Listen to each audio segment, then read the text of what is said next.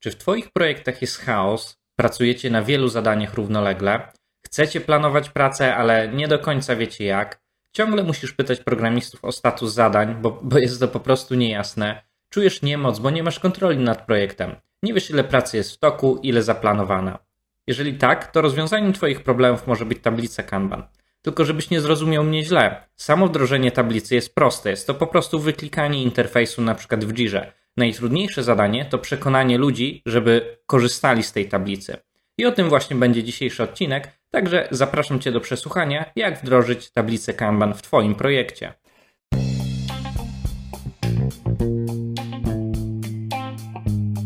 Cześć, ja nazywam się Karol Wójciszko i witam Cię w podcaście Według Planu, w którym mówię o IT. Głównie skupiam się na dokumentacjach, wycenach projektów, zarządzaniu zespołem i projektami. Podcast od praktyka dla praktyków. Zapraszam. Dobrze. Na początku sobie porozmawiamy, kiedy w ogóle warto wdrożyć Kanbana. I według mnie takim pierwszym objawem, kiedy powinniśmy się na tym zastanawiać, to kiedy w naszych projektach lub w naszej firmie przychodzi chaos. Czyli pracujemy na wielu zadaniach równolegle. Tak naprawdę nikt nie wie już, co do końca jest robione, kto ma co zrobić, jaki jest kolejny krok danego zadania, i przez to po prostu popełniamy zazwyczaj dużo błędów, że robimy zbyt wiele rzeczy naraz, przez co nie jesteśmy w stanie zrobić tych rzeczy dobrze. No, siłą rzeczy. Warto też rozważyć w ogóle wdrożenie Kanbana, jeżeli chcesz być bardziej przewidywalny. Kanban umożliwia pracę w tak zwanych cyklach, jest to bardziej przewidywalne i jest to, mm, jest to troszeczkę podobne do sprintów e, w Scrumie, ale jest to troszeczkę coś innego. Więc tutaj też, jeżeli chcesz być bardziej przewidywalnym, powiedzmy, zaplanować sobie jakiś harmonogram wdrożeń w Twoim projekcie, to właśnie Kanban jest do tego przydatnym narzędziem. Po prostu poznacie, jaki jest Wasz przerób. O tym, czym jest przerób, to jeszcze powiem za chwilkę. Warto też również wdrożyć Kanbana, kiedy chcecie planować, ale nie jest istotne, w jakich konkretnych dniach będą wykonywane te zadania. I już mówię o co chodzi. Zmorą harmonogramowania według mnie jest to, że niektóre firmy wymagają tego, żeby planować wykonanie poszczególnych zadań na konkretne dni. Na przykład, jeżeli powiedzmy projekt ma 200 zadań projektowych, to musimy harmonogramować, kiedy wykonamy zadanie pierwsze, powiedzmy będzie to wtorek, zadanie drugie, powiedzmy w czwartek i tak dalej. I no, tak naprawdę z punktu widzenia projektu nie ma to większego znaczenia, no bo czy my wykonamy zadanie 50 w środę czy we wtorek, no to powiedzmy sobie szczerze, nie ma to znaczenia. Kluczowe jest, żeby wykonać wszystkie zadania projektowe przed terminem projektu. I właśnie to jest, mi się wydaje, bardzo duża zmiana, która musi ulec, e, ulec Twojej organizacji, żeby Kanban był wdrożony. I też musisz zastanowić się, czy w przypadku Twoich projektów takie planowanie jest możliwe, czyli nie określacie poszczególnych dat wykonania, powiedzmy, konkretnych zadań, a bardziej skupiacie się na osiągnięciu celu, na wykonaniu projektu na czas, czyli takie większe cele projektowe. Tak jak rozmawiam ze swoimi czytelnikami, to jest tutaj problem emocjonalny, właściwie powód emocjonalny, żeby wdrożyć Kanbana, bo chyba taką dużą zmorą, z którą gdzieś tam rozmawiam z czytelnikami, to jest to, że po prostu programiści nie pilnują statusów zadań, prawda? Czyli gdzieś tam kierownik projektu zakłada to zadanie, przypisuje na programistę, no i ono później gdzieś w gąszczu po prostu pracy ginie. Jest ustawiony jakiś e, status zadania, ale my tak naprawdę nie ufamy i wolimy się upewnić, dzwoniąc, rozmawiając, czy to zadanie jest faktycznie zrobione albo faktycznie nie zrobione. Mnie niezwykle frustruje to, że zadania nie są aktualne w projekcie i właśnie Kanban jest dobrym narzędziem, żeby w sposób nieagresywny wdrożyć pilnowanie zadań na programistach w projekcie. Też polecam Ci zastanowić się nad wdrożeniem Kanbana, jeżeli po prostu czujesz taką niemoc, taki brak kontroli nad projektem, kiedy nie wiesz, ile pracy jest w toku, ile jest zaplanowana do wykonania, ile jest już być może zrobiona, ile rzeczy jest w testach i tak dalej, i tak dalej. No bo jeżeli nie wiesz tego, to nie możesz planować konkretnych projektów. I tutaj w zależności jak działa Twoja organizacja, czasami jest to przydatne, a czasami po prostu nie ma takiej potrzeby. Powiedzieliśmy już sobie, kiedy wdrożyć Kanbana, to teraz może tak w krótkich żołnierskich słowach powiem, czym jest w ogóle ten Kanban. I tak, żebyś graficznie to sobie mógł wyobrazić, to możesz porównać to do Excela po prostu, gdzie w kolumnach są statusy zadań w Twojej organizacji I tutaj przez status zadania rozumiem coś takiego, że na przykład zadanie jest planowane do wykonania, lub zadanie jest wykonywane, e, lub jest wykonane, jest jakiś resolved, albo jest w testach, albo przeszło testy, albo nie przeszło testów, albo jest na przykład zamknięte. Tutaj co firma to obyczaj, każdy ma pewnie inne te statusy zadań, więc w kolumnach dajemy te statusy zadań, natomiast w wierszach dajemy tak zwane swimliny, i tutaj jeden swimline, czyli jeden wiersz, może odpowiadać na przykład jednemu programiście. Najczęstszy podział, w jakim się spotykam, tyczy się generalnie zasobów. Czyli w kolumnach mamy statusy zadań, a w wierszach mamy po prostu, w przykładzie IT mamy programistów, prawda? I teraz w tych komórkach, które są podzielone na kolumny i wiersze, znajdują się zadania. No i wiadomo, jeżeli jakieś zadanie znajduje się w wierszu z danym programistą, to wiadomo, że jest przypisane do tego programisty, że on coś ma z nim wykonać. Natomiast to, w jakiej kolumnie się znajduje, określa stan tego zadania, czyli w jakim jest cyklu projektowym, czy jest wykonane, czy zaplanowane, czy akurat robione. I tak generalnie wygląda Kanban. Jest dużo software'ów, które umożliwiają zrobienie takiej tablicy kanbanowej. Ja korzystam z Jiry, też widziałem pluginy do Redmina, do Kanbana, ale też jest dużo mm, zewnętrznych narzędzi, których po prostu możesz użyć, które no, są dedykowane po to, żeby pracować w tablicy kanbanowej. I teraz wiele osób myli Kanban e, z Agile Boardem. Pewnie wiesz, jak się pracuje w Scrumie, są sprinty i też często wykorzystuje się tam właśnie do planowania taką tablicę, z tym, że to, to się nazywa bardziej tam Agile Board. Mimo, że wizualnie to wygląda bardzo podobnie, to jednak Kanban odróżnia to, że Kanban jest bardziej koncepcją, jest bardziej filozofią podejścia do pracy, czego mi troszeczkę w Scrumie brakuje, bo w Kanbanie chodzi głównie, żeby mieć kontrolę nad tą pracą w toku, nad pracą zaplanowaną i pracą wykonaną. Chodzi ogólnie o definicję też między innymi przerobu w firmie. Za chwilkę będę o tym mówił. Tak generalnie możesz sobie wyobrażać Kanbana, możesz zawsze wpisać w Google czym jest Kanban, na pewno wyświetli Ci się dużo przykładów.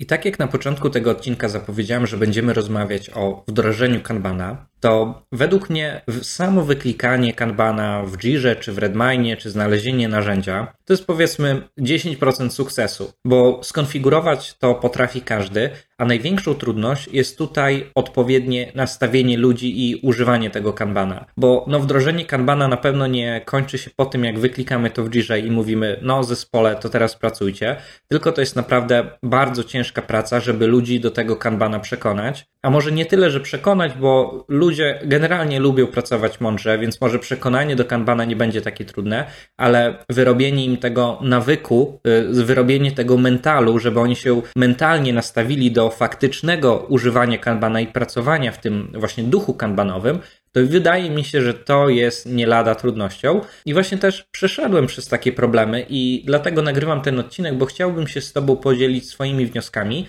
i trochę ułatwić Ci wdrożenie Kanbana w Twojej organizacji, jeżeli robisz to po prostu pierwszy raz. Więc tutaj kluczowym momentem, etap zero, który sobie nazwałem, to będzie wybranie odpowiedniego momentu, kiedy ty w ogóle tego kanbana chcesz wdrożyć. I te wybranie właściwego momentu będzie naprawdę kluczowe z twojego punktu widzenia. Tutaj według mnie niestety najlepszym momentem jest takim, gdy macie jakieś konsekwencje wywołane chaosem. Bo to jest dobry moment, kiedy ludzie chcą zmian. Jeżeli coś się stało źle, to każdy niestety chce wyciągać te konsekwencje, ale warto się też zastanowić nad tym, co możemy zrobić, żeby takiego fakapu powiedzmy przyszłości nie było.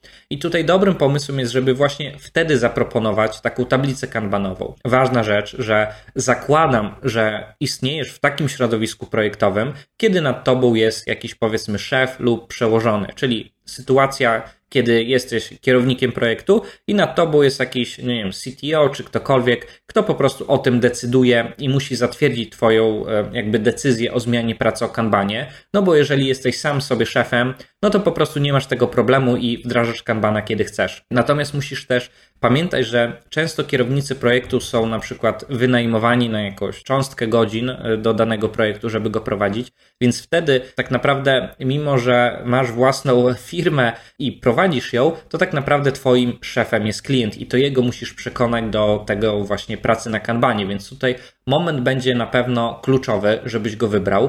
No i tutaj, no niestety, po fakapie jest duża szansa, że będzie łatwiej przyjąć tą zmianę w postaci kanbana, więc nie życzę ci fakapów, ale oczywiście, jeżeli się zdarzą, to możesz je e, przekuć, żeby jak najbardziej były dla ciebie korzystne. Warto sobie przygotować w ogóle najpierw jakieś takie demo z skonfigurowanym kanbanem, czyli już ustawić to gdzieś, znaleźć jakieś narzędzie, e, porobić tam przykładowe zadanie, przykładowe kolumny, które są w Twoim przypadku i po prostu w takiej sytuacji, kiedy zdarzy się ten fuck up, e, zrobić tą prezentację Kanbana bardziej tak jakby spontanicznie. Ja bym Ci sugerował, żebyś nie robił takiego czegoś, że zwołujesz jakieś zebranie takie oficjalne, kiedy Ty chcesz przedstawić zmianę, jakiś swój nowy pomysł, bo wtedy ludzie, którzy przychodzą na to spotkanie, zawsze patrzą bardziej krytycznie i oczekują super pomysłów, jeżeli Ty po prostu zwołałeś e, zebranie, angażujesz ich czasowo, każdy sobie to wpisał w kalendarz i tak dalej. A dużo fajniej takie prezentacje wychodzą, kiedy robi się je spontanicznie, czyli na przykład masz gdzieś przygotowany sobie demo tego kanbana w zanadrzu, żeby je pokazać, zdarza się fuck up i wszyscy po prostu płaczecie, ocieracie łzy, a ty nagle wyskakujesz, że masz koncepcję, która być może pomoże, chciałby się przetestować i zobaczcie, tutaj to tak wygląda, no i po prostu czekać na opinię, prawda? No i taki wybór momentu według mnie sprawdzi się e, dużo, dużo większa szansa, że to po prostu przejdzie, niż zwoływanie takiego oficjalnego e, zebrania. I tutaj musisz oczywiście mówić też językiem korzyści o tym, co niesie ze sobą Kanban, dlaczego on jest warty wdrożenia, ale też warto powiedzieć o różnych ograniczeniach, które ma Kanban, żeby później po prostu nie było zaskoczenia. No i tutaj no, kluczowe będzie wybranie tego momentu, no i po prostu przedstawienie odpowiednie przez Ciebie swojemu przełożonemu tego, czym jest Kanban, dlaczego warto go wdrożyć. Tutaj jeszcze raz, jeżeli sam jesteś sobie szefem i no nie wiem, realizujesz jakiś projekt in-house, no to oczywiście wdrażasz kiedy chcesz. I teraz, jak już masz wybrany ten moment, powiedzmy, że masz e, zielone światło, żeby tego kanbana wdrażać w swoich projektach, to takim pierwszym etapem może być już faktyczna konfiguracja tego kanbana pod Twój projekt. No i tutaj narzędzia są tak naprawdę bez znaczenia, bo kanban jest dość prosty do konfiguracji, w sensie kanban ma małe wymogi, żeby być skonfigurowanym gdziekolwiek. Użyj Jiry, Redmina, tego co Twój zespół po prostu zna. I teraz kluczowe będzie, żebyś zastanowił się, jakie statusy zadań musisz zrobić w swoim kanbanie, aby to było wygodne dla Twojego zespołu. Statusy zadań, czyli kolumny. Ale nie możesz rozumieć tego tak bardzo dokładnie, że jeden status to jedna kolumna, bo na przykład jedna kolumna w kanbanie może zawierać dwa statusy. Tak się da właśnie to skonfigurować w Jirze. I zaraz powiem Ci, o co dokładnie chodzi z tym. Przedstawię Ci teraz takie poglądowe kolumny, jakie możesz zrobić w swoim kanbanie. U mnie się one dobrze sprawdzały zawsze do prowadzenia projektów webowych i wyglądały one następująco. Pierwsza kolumna z lewej strony to była kolumna to do. I ta kolumna była podzielona na dwa statusy, czyli jedna kolumna zawierała dwa statusy. Na górze były to zadania, które są wybrane do realizacji, czyli miały tam status Selected for Development, a na dole były kolumny z backloga, które są po prostu przypisane. I tak to wyglądało. Podałem ten przykład z backlogiem po to, żeby dodatkowo pokazać Ci, jaka jest różnica pomiędzy kolumną a statusem, prawda? Czyli jedna kolumna może zawierać więcej statusów, kolumna jest to bardziej tak jakby procesowa organizacja tych statusów i dlatego właśnie wiele statusów może przynależeć do jednej kolumny.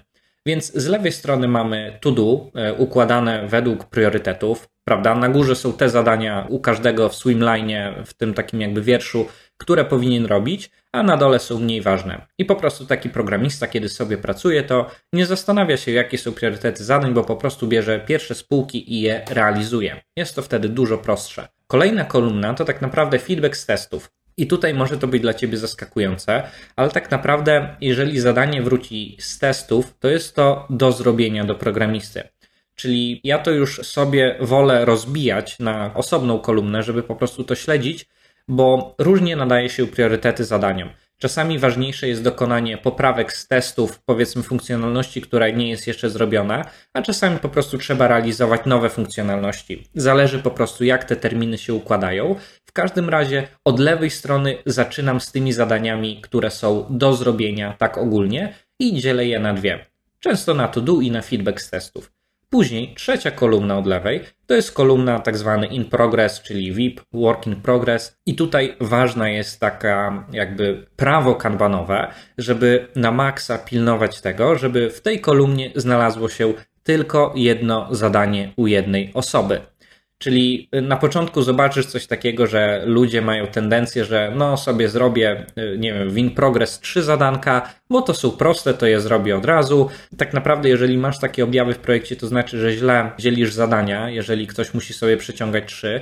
Ale też ludzie z wygody po prostu potrafią to robić. Ten problem jeszcze tej pracy w toku będę omawiał w kolejnych minutach tego nagrania, ale tutaj musisz zapamiętać, żeby traktować to jako prawo, że w kolumnie in progress może być tylko i wyłącznie jedno zadanie.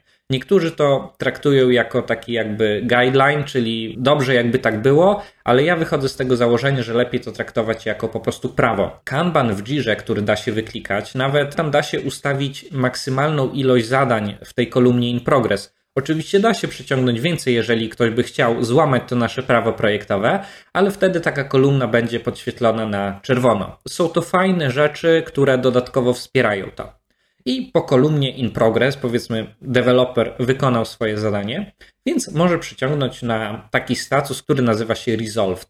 Czyli to zadanie jest wykonane, ale jest powiedzmy na repozytorium, jest na komputerze u programisty, no nikt tego za bardzo nie może zobaczyć.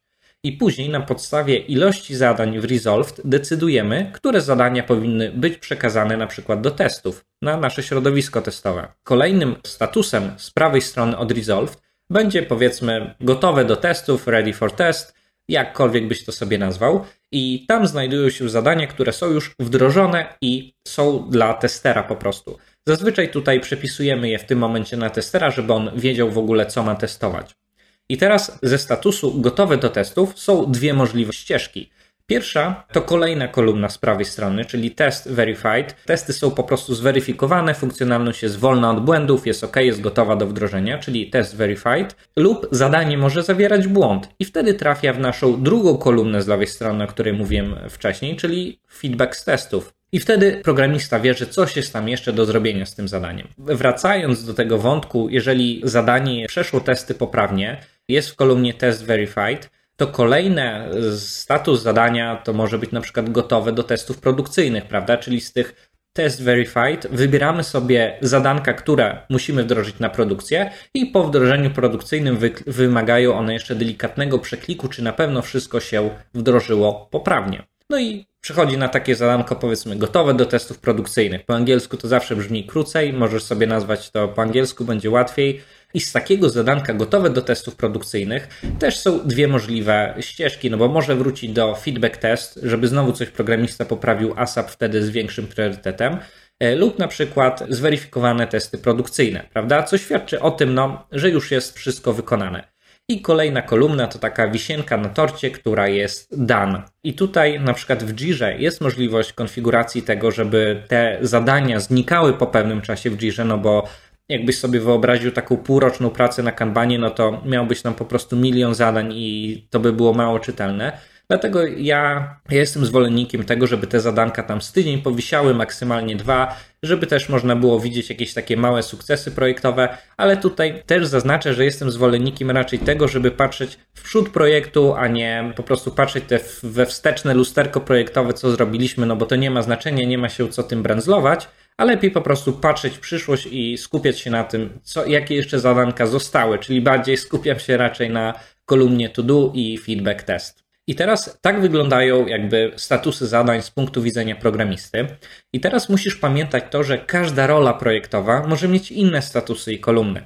Czyli na przykład te statusy zadań, które ci przytoczyłem, mogą być dedykowane programiście, a na przykład może się zdarzyć tak, że twoi testerzy będą mieli zupełnie inne kolumny. No bo dla takiego testera kolumną to do nie będzie wcale feedback test ani to do y, do wykonania przez programistę, tylko będzie bardziej gotowy do testów. No bo z punktu widzenia testera to jest do zrobienia, prawda? Więc możesz nazwać tą sobie kolumnę to do w kanbanie testera y, i ona będzie zawierała status powiedzmy y, ready for test albo gotowy do testów produkcyjnych, jakkolwiek. W każdym razie musisz pomyśleć nad tym, żeby to było wygodne, bo jeżeli korzystasz z jakiegoś systemu, no to to jest o tyle fajne, że to zadanie po prostu na podstawie tego odpowiedniego statusu, który ma, będzie się wyświetlało w każdym karbanie poprawnie bo możemy sobie definiować, jakie kolumny zawierają jakie statusy. Właśnie to jeszcze raz chcę podkreślić to, że status a kolumna na pierwszy rzut oka może wydawać się tym samym, ale tak naprawdę są to troszeczkę inne rzeczy. I teraz chciałbym Ci jeszcze powiedzieć o takich najczęstszych błędach w konfiguracji, jakie się spotyka. To często kierownicy projektu mają tendencję do robienia zbyt detalicznych kolumn lub zbyt detalicznych statusów zadań. Czyli po prostu zamiast powiedzmy jest nieodkryty prawdziwy cykl organizacji Zazwyczaj, jeżeli organizacja, powiedzmy, działa sobie, nie wiem, tak jakby logiczny podział jest na sześciu statusach zadań, to kierownicy projektu starają to sobie bardziej jakby utrudnić i w związku z tym dodają tych statusów wiele, które są po prostu niewykorzystywane albo są zrobione tak trochę głupawo i zespół nie wie po prostu, kiedy użyć danego statusu. Tutaj też często spotyka się taki błąd, kiedy jest jakiś status zadania, ale to zadanie ma tak krótki cykl życia w tym statusie, że nie ma po prostu sensu go ustawiać, bo więcej jest przenoszenia tego zadania niż faktycznego pożytku z tego statusu. W naszym przypadku często takim statusem było in-test, z tego względu, że sam test danej funkcjonalności trwał bardzo krótko, bo jestem zwolennikiem raczej rozbijania tych zadań na mniejsze, więc przetestowanie jednej funkcjonalności powiedzmy zawierało 15 minut, więc w tej kolumnie praktycznie nic nie było i nie było sensu z mojej perspektywy, żeby ta kolumna była, no bo z kolumny Ready for Test było przenoszone od razu na feedback test albo na test Verified. I to się sprawdziło lepiej, więc też zwróć uwagę, czy może nie masz jakichś takich kolumn, które są zbyt krótkie w cyklu życia projektu lub są po prostu niewygodne kolumny do używania. I tutaj jeszcze tak na początku, bo możesz zastanawiać się po prostu godzinami nad tym, jakie te kolumny dać, a tak naprawdę życie to zweryfikuje. Więc sugeruję Ci, żebyś pomyślał na tym powiedzmy przez maksymalnie 20 minut, ustawił te kolumny i uruchomił swojego kanbanka. No bo tak naprawdę Kanban to jest wieczne udoskonalanie i tutaj y, uwierz mi, że od razu dowiesz się, które kolumny były błędem, które były trafione i nie dowiesz się tego bez wdrożenia tego swojego Kanbana. Więc polecam Ci go wdrożyć z tymi kolumnami, jakie wydają Ci się zasłuszne i po prostu zbierać feedback od zespołu, patrzeć jak ta praca w tych kolumnach się rozkłada i dostosowywać z każdym cyklem, po prostu z każdym dniem, z każdym tygodniem udoskonalać swojego Kanbana. Powiedzieliśmy sobie o etapie pierwszym, jak skonfigurować tego kanbana, i teraz powiem Ci o etapie drugim, czyli masz już skonfigurowanego kanbana, i teraz stoi przed Tobą wdrożenie tego kanbana do zespołu. I tutaj jak to zrobić? Musisz go sprzedać zespołowi. I ja tutaj polecam Ci zwołać jakieś zebranie, zrobić telekonferencję lub cokolwiek takiego, żeby mieć po prostu wszystkich w jednym miejscu. I teraz powinieneś zacząć od tego, żeby powiedzieć o korzyściach obiektywnych korzystania z Kanbana okiem właśnie tych osób, które będą tego używały, czyli no, w Twoim przypadku prawdopodobnie będą to programiści. Tutaj możesz poruszyć takie kwestie, że jest łatwiejsze planowanie, no bo ciężko planować w Kanbanie te zadania na konkretne dni. Oczywiście, jeżeli się bardzo postaracie, to będziecie mogli to robić, ale generalnie zasada Kanbana jest taka, żeby te po prostu zadania z kolumny to do schodziły jak najszybciej, zadania z backlogu schodziły jak najszybciej.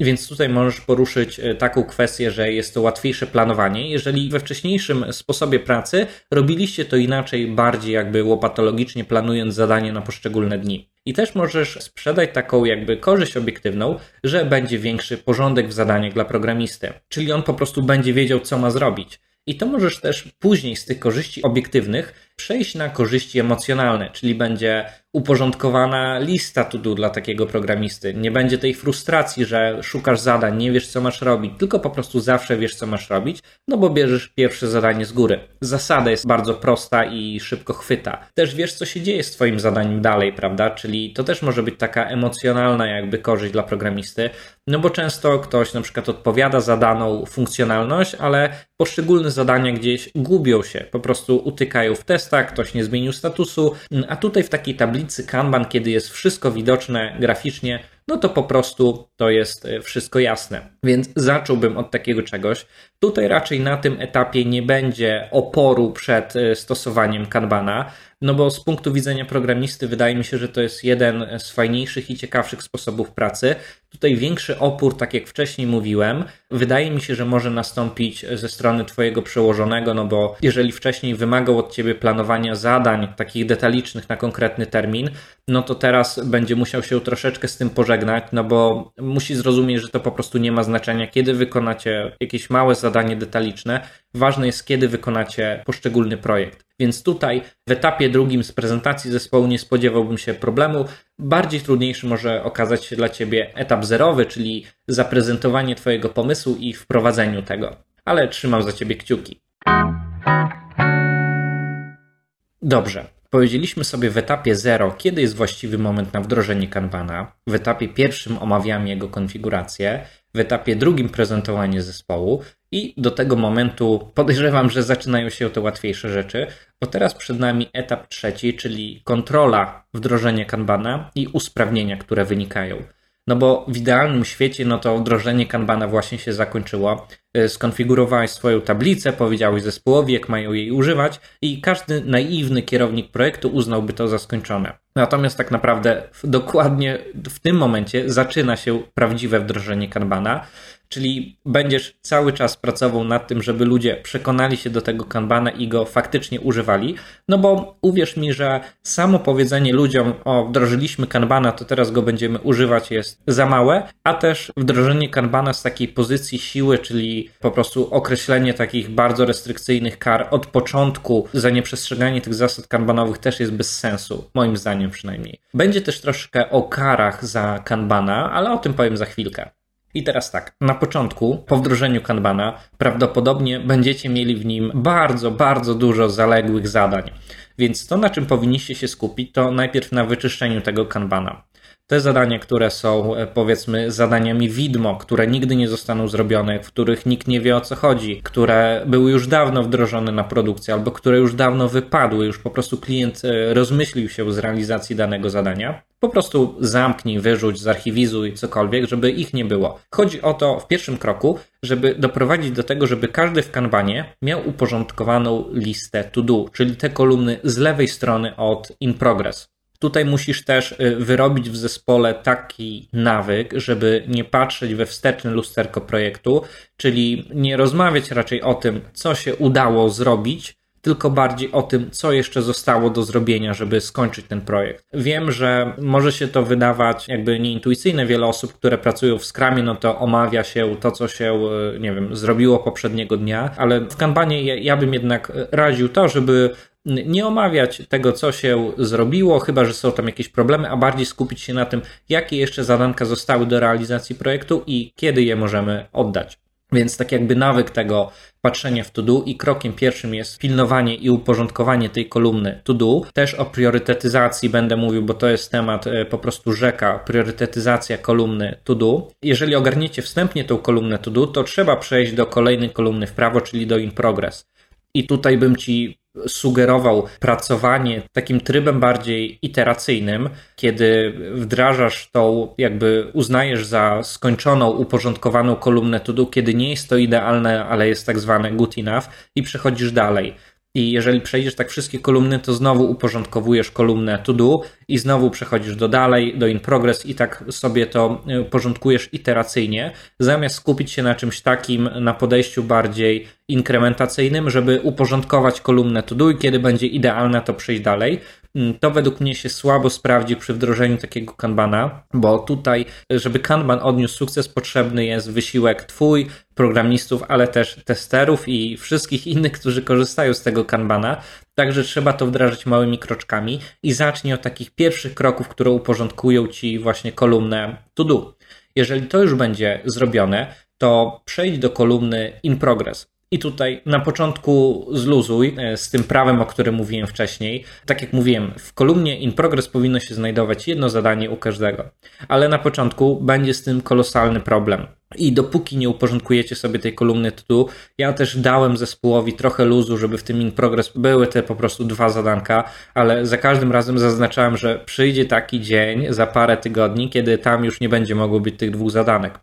I właśnie taki mental wydaje mi się, że jest potrzebny e, zespołowi, bo też e, zbyt taka duża restrykcja może na początku zrazić ludzi do używania Kanbana.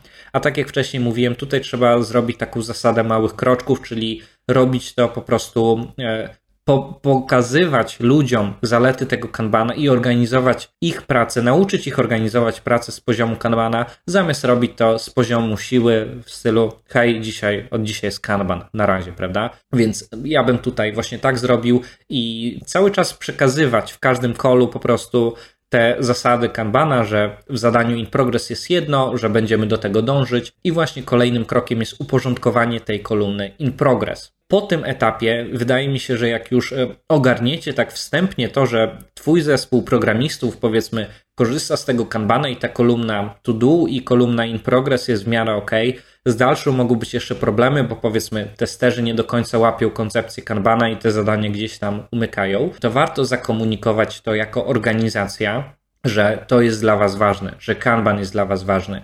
I taką komunikacją może być na przykład jakiś mail firmowy. Zazwyczaj jest to właśnie e-mail taki firmowy. Chodzi o zaznaczenie nowego początku, że od dziś y, robimy sobie kanbana. Chodzi o to, żeby taki komunikat wyszedł od organizacji. Ty możesz puścić taki komunikat oczywiście do swojego zespołu, ale też dobrze, żeby taki komunikat wyszedł od osoby, pod którą są inne jednostki, które korzystają z tego kanbana.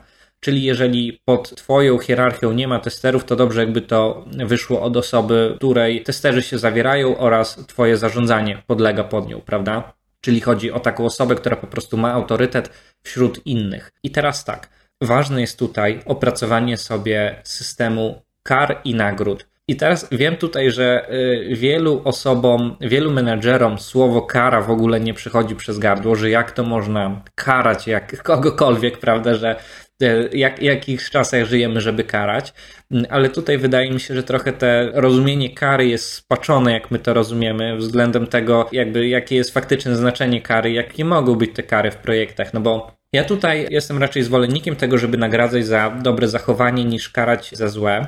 E, z tym, że musisz sobie przed wdrożeniem Kanbana opracować taki system kar i system nagród. Jak będziesz reagował na to, jak powiedzmy ktoś przez pół roku nie jest w stanie zapamiętać tego, jakie są znaczenia statusu, prawda? Albo że w in progress musi być jedno zadanie. No, kończy się pewna granica, kiedy już musimy zacząć stosować te kary. Oczywiście nie mówię tego po to, żeby robić to od pierwszego dnia, to może być, nie wiem, po kilku miesiącach. Trzeba mówić o tych zasadach, najpierw dać ludziom czas na naukę, a nie od razu przychodzić z karami. To jest, to jest oczywiste. I teraz kary mogą być nieformalne, jak i formalne. Na przykład karą taką nieformalną może być mniej ciekawe zadania ktoś dostaje. Powiedzmy, jest jakiś typ zadań, których nikt nie lubi, no i w ramach tej kary nieformalnej po prostu taka osoba, która nie potrafi się dostosować, będzie wykonywała te zadania. Albo są jakieś mniej ciekawe projekty, mniej nudne. To są takie kary nieformalne. Lub na przykład mniejszy priorytet przy planowaniu urlopu, czyli rozpatrujemy wniosek tej osoby, powiedzmy, po innych wnioskach, prawda? Lub kary bardziej już takie formalne, jak na przykład brak premii, albo taka rozmowa prostująca, która już no jest po prostu już taka ewidentna, jakaś ewaluacja, prawda, kiedy prostujemy kogoś, że źle coś robi. No i skrajne przypadki oczywiście mega skrajne to zwolnienie, kiedy ktoś totalnie nie jest w stanie się dostosować do, do naszych zasad. I tutaj, żebyś nie zrozumiał mnie źle, nie mówię, że każdy, kto ma problem z ogarnięciem kanbana, powinien być zwolniony albo podlegać karze. Chodzi mi bardziej o to, żebyś opracował sobie system kar i system nagród, który będziesz stosował w przestrzeganiu tych zasad kanbanowych, prawda? Musisz to sobie wszystko ułożyć wcześniej, żeby już z gotowym planem przyjść do zespołu. Oczywiście nie mów o tej swoim jakby stopniowaniu kar, ale no tutaj nawet taką karą nieformalną może być oschlejszy stosunek wobec danego programisty. Uwierz mi, że ludzie to zauważają i też może to być postrzegane jako kara, więc masz tutaj naprawdę dużą paletę barw kara to niekoniecznie chłosta kogoś albo jakieś, nie wiem, zwolnienia. Jest naprawdę e, dużo możliwości stopniowania tego. I chodzi mi o to, żebyś nie bał się, żebyś nie bał się po prostu tych kar stosować, ale robił to z rozwagą wtedy, kiedy masz pewność, że ta kara jest adekwatna do tego, co się stało. I teraz tutaj też musisz sobie określić pochwały wynikające z kampana, no bo w każdym środowisku projektowym pewnie są takie osoby, które podchodzą do zmian bardziej optymistycznie i może się tak zdarzyć, że one będą do tego kanbana podchodzić bardziej jakby tak ideowo, e, bardziej go będą przestrzegać i wtedy właśnie takie osoby warto nagradzać. Będą to twoi tak zwani liderzy zmiani, z których inni powinni brać przykład. I tutaj takimi nagrodami może być odwrotność kar, czyli ciekawsze zadania, ciekawsze projekty, większy priorytet przy planowaniu urlopu, większa premia, jakieś pochwały na kolach lub po prostu jakieś awanse, prawda? W każdym razie tutaj pewnie system nagród i kar każdy sobie e, jakoś e, no, dobierze pod swoje po prostu możliwości, jakie ma. I teraz e, na tym etapie usprawnień oczywiście spotkasz się z wieloma trudnościami. Takim chyba główną trudnością, którą zauważysz po pierwszych powiedzmy 15 minutach nawet od wdrożenia, jest to, że programiści nie pilnują statusów zadań. I to jest chyba największą zmorą każdego kierownika z projektów, no bo my sobie możemy ustawić kanbana, możemy wszystko generalnie genialnie zaplanować, powiedzieć, wytłumaczyć, opisać, przesłać maile, no ale co z tego, jak ludzie nie będą chcieli z tego korzystać? I tutaj zamiast się na nich złościć i ich karać, to trzeba najpierw zrozumieć przyczynę i spróbować im pomóc. I tutaj, według mnie, przyczyną tego jest to, że ludzie nie organizują swojej pracy w oparciu o tablicę kanbanową. Tylko na przykład dla kogoś listą to-do są e-maile, czyli na przykład e, wpada zadanie, on nie odczytuje tego zadania, dopóki go nie zrobi, a jak go zrobi, to odczytuje i na tej podstawie się organizuje.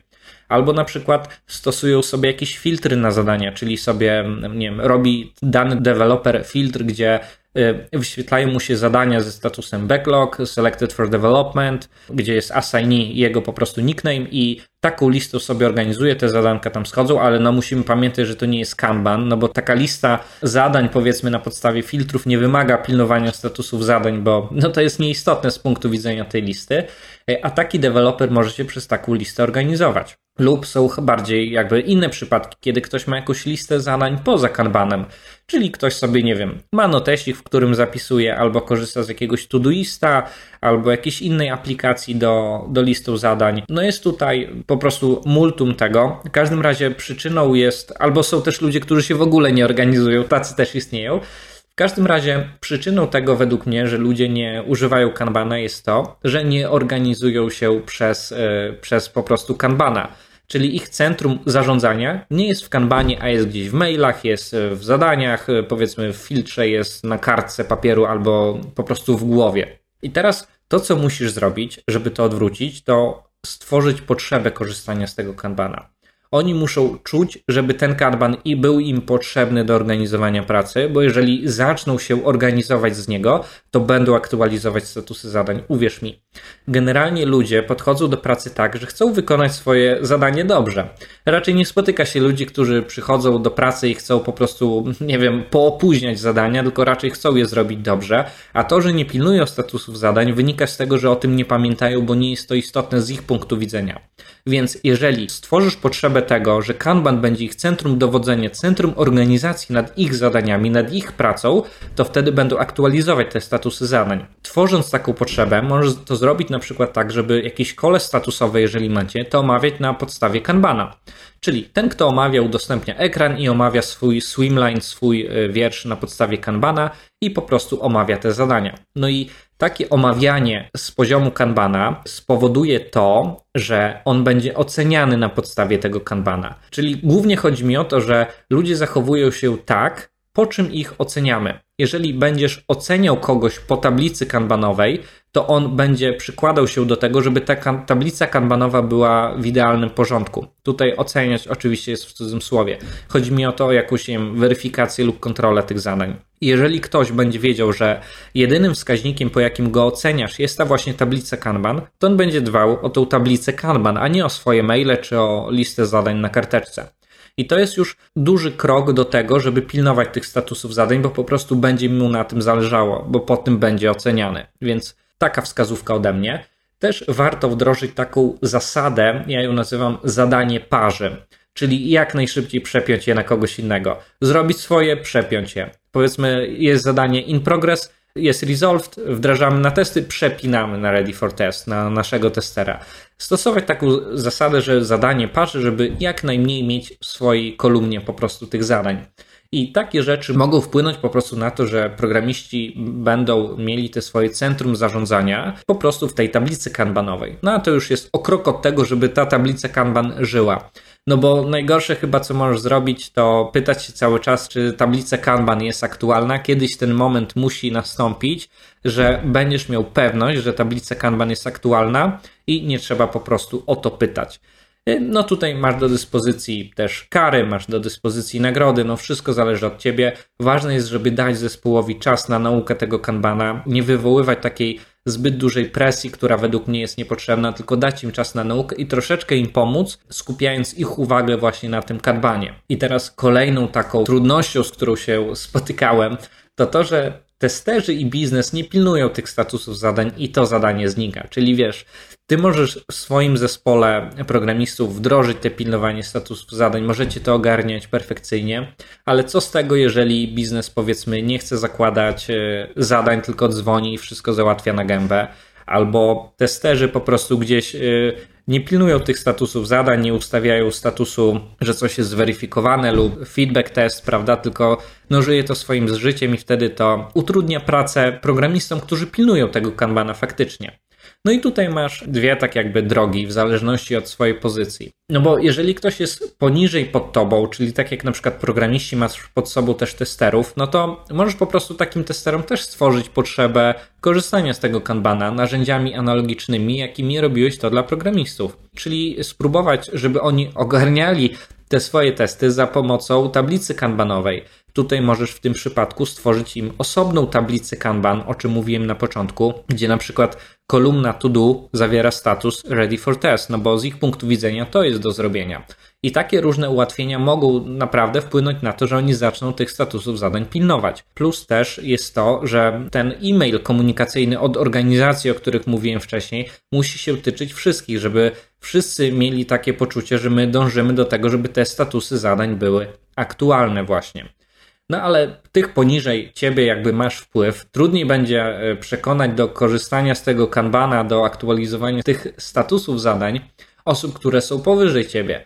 Czyli na przykład kierownicy projektów, którzy są na równi z tobą, no i twój szef, który jest siłą rzeczy na równi z tobą. Możesz zrobić coś takiego, żeby na różnych kolach, na takich w wielu firmach jest coś takiego jak jakieś tygodniowe spotkanie, taka odprawa jakby, której spotykają się wszyscy kierownicy projektu, e, powiedzmy ze swoim przełożonym i raportujemy, jaki jest tam plan, co się udało zrobić, czego się nie udało zrobić, co planujemy zrobić, jakie są ryzyka, e, problemy, trudności i tak dalej, i po prostu e, na tych kolach omawiaj swój postęp prac na tablicę Kanban czyli chwaląc się po prostu tymi metrykami resolved, done, test verified. No i tutaj to po prostu po pewnym czasie jest na pewno bardziej miarodajne niż osoby, które omawiają zadania na tak zwaną gębę, czyli mówią, no tam skończyliśmy, nie wiem, 15 zadań, ale tak naprawdę są to zadania widmo, nikt ich nie widzi, a ty jeżeli wejdziesz z takim sposobem prezentacji z Kanbana swojego, zespołu swojego i będziesz prezentował, zobaczcie tutaj jak wizualnie to wygląda, tutaj kolumna done i kolumna to do przodu jest mniej więcej sobie równa, możesz określić przerób, różnymi metrykami się po prostu pochwalić, mm, to uwierz mi, że w oczach Twojego przełożonego wyjdzie na to, że warto tego kanbana zrobić i może jednak ten koleś, który wprowadził tego kanbana w swoim zespole, ma po prostu rację, że warto to wdrożyć, no bo to faktycznie przynosi jakieś e, korzyści.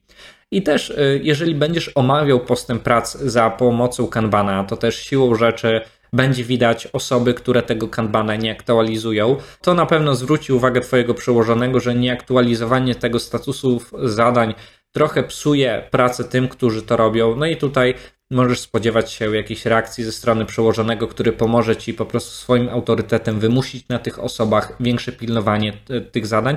No ale to już jest czysto z pozycji siły, co zostawiamy sobie jako ostateczność. I tutaj, jeżeli już e, udało Ci się testerów i programistów e, dopilnować do tego, żeby te statusy zadań po prostu przepinali na osoby biznesowe, no to to wtedy stworzy też realną potrzebę, żeby ten nasz cały biznes korzystał z tych zadań, prawda? No bo jeżeli my będziemy komunikować się za pomocą statusów zadań, czyli nie piszemy maila, hej, wdrożyliśmy coś tam, tylko informujemy, że coś zostało wdrożone na podstawie odpowiedniego statusu zadania. Czyli jeżeli dana paczka została przekazana, powiedzmy, przepisaliśmy jakąś grupę zadań na osobę, która prowadzi danego klienta i to jest wystarczający komunikat, że coś zostało wdrożone, no to tworząc taką komunikację, osoba, y, która odpowiada za kontakt z klientem, będzie oczekiwała tego, żeby te zadania na nią wpłynęły, no bo chce się jak najszybciej pochwalić przed klientem tym faktem, że coś zostało wdrożone. Więc takie różne smaczki, przenoszenie tej komunikacji na status zadań będzie istotne z Twojego punktu widzenia, żeby właśnie tego kanbanka trzymać w odpowiedniej higienie. Thank you. To co, przeszliśmy chyba przez wszystko. Myślę też, że sam spotkasz jakieś unikalne problemy, o których nie powiedziałem, bo no, musisz sobie zdawać sprawę, że każda organizacja jest inna, każdy projekt jest inny, więc tych problemów wszystkich po prostu nie byłem w stanie opowiedzieć, jakie mogą wystąpić, ale mam nadzieję, że, że trochę Ci pomogłem i trochę Ci dam otuchy i może nakreśliłem Ci taki timeline, jak to wdrożenie będzie wyglądało, kiedy problemy są spodziewane na danym etapie, a które nie. Musisz pamiętać, że każde wdrożenie jest inne. Jestem bardzo ciekawy, jeżeli opisałbyś mi swoje skutki wdrożenia Kanbana, jak u Ciebie to wdrożenie wyglądało, czym się zakończyło, czy sukcesem, czy porażką, po prostu na moim blogu w komentarzu do linku tego odcinka. Tak, jeszcze podsumowując to, najtrudniejsze to chyba jest przekonanie ludzi do korzystania z nowych narzędzi, no bo dość łatwo jest ułożyć procedurę, jak mamy z czegoś korzystać, dość łatwo jest skonfigurować dane narzędzie, dość łatwo jest nawet zakomunikować tę zmianę, ale tutaj najtrudniejsze jest wprowadzenie tej zmiany, czyli nakłonienie ludzi do tego, żeby chcieli po prostu korzystać z tego. A tutaj taką jakby główną rzeczą, żeby ludzie chcieli to zrobić, żeby chcieli tych zmian, to ta zmiana musi być dla nich korzystna, czyli muszą z jednej strony czuć korzyści wynikające z tego, że oni tego będą używać, że ich praca będzie po prostu łatwiejsza, będzie bardziej zorganizowana, będzie bardziej przewidywalna, będzie mniej stresu i z kolei też y, odwracając to, muszą wiedzieć, że jeżeli nie będą stosować się do tych wytycznych projektowych, wytycznych firmy, to będą różnego rodzaju kary. I tutaj, żebyś tych kar nie rozumiał jakoś bardzo ostro jak chłosty, tylko nawet te kary nieformalne, takie delikatne, o których mówiłem wcześniej. Nie chcę być po prostu źle zrozumiany. I teraz e, kończąc ten odcinek, chciałbym Cię zaprosić na mojego bloga według planu.pl, gdzie opisuję swoje doświadczenia i przemyślenia związane z zarządzaniem projektami. Chciałbym Cię też zaprosić na stronę wycenaprojektów.pl, e, gdzie znajduje się mój kurs, którym uczę, jak wyceniać projekty, aby skończyć je na czas, no bo samo wpisanie wartości do Excela to jest dopiero początek drogi. Tak naprawdę e, wycena projektów to jest odpowiednie nastawienie. Oraz chciałbym Cię też zaprosić do kursu dokumentacja.pro www.dokumentacja.pro w którym uczę, jak z pustej strony tworzyć dokumentację projektów IT, która jest przydatna zarówno i dla programistów, i dla klientów.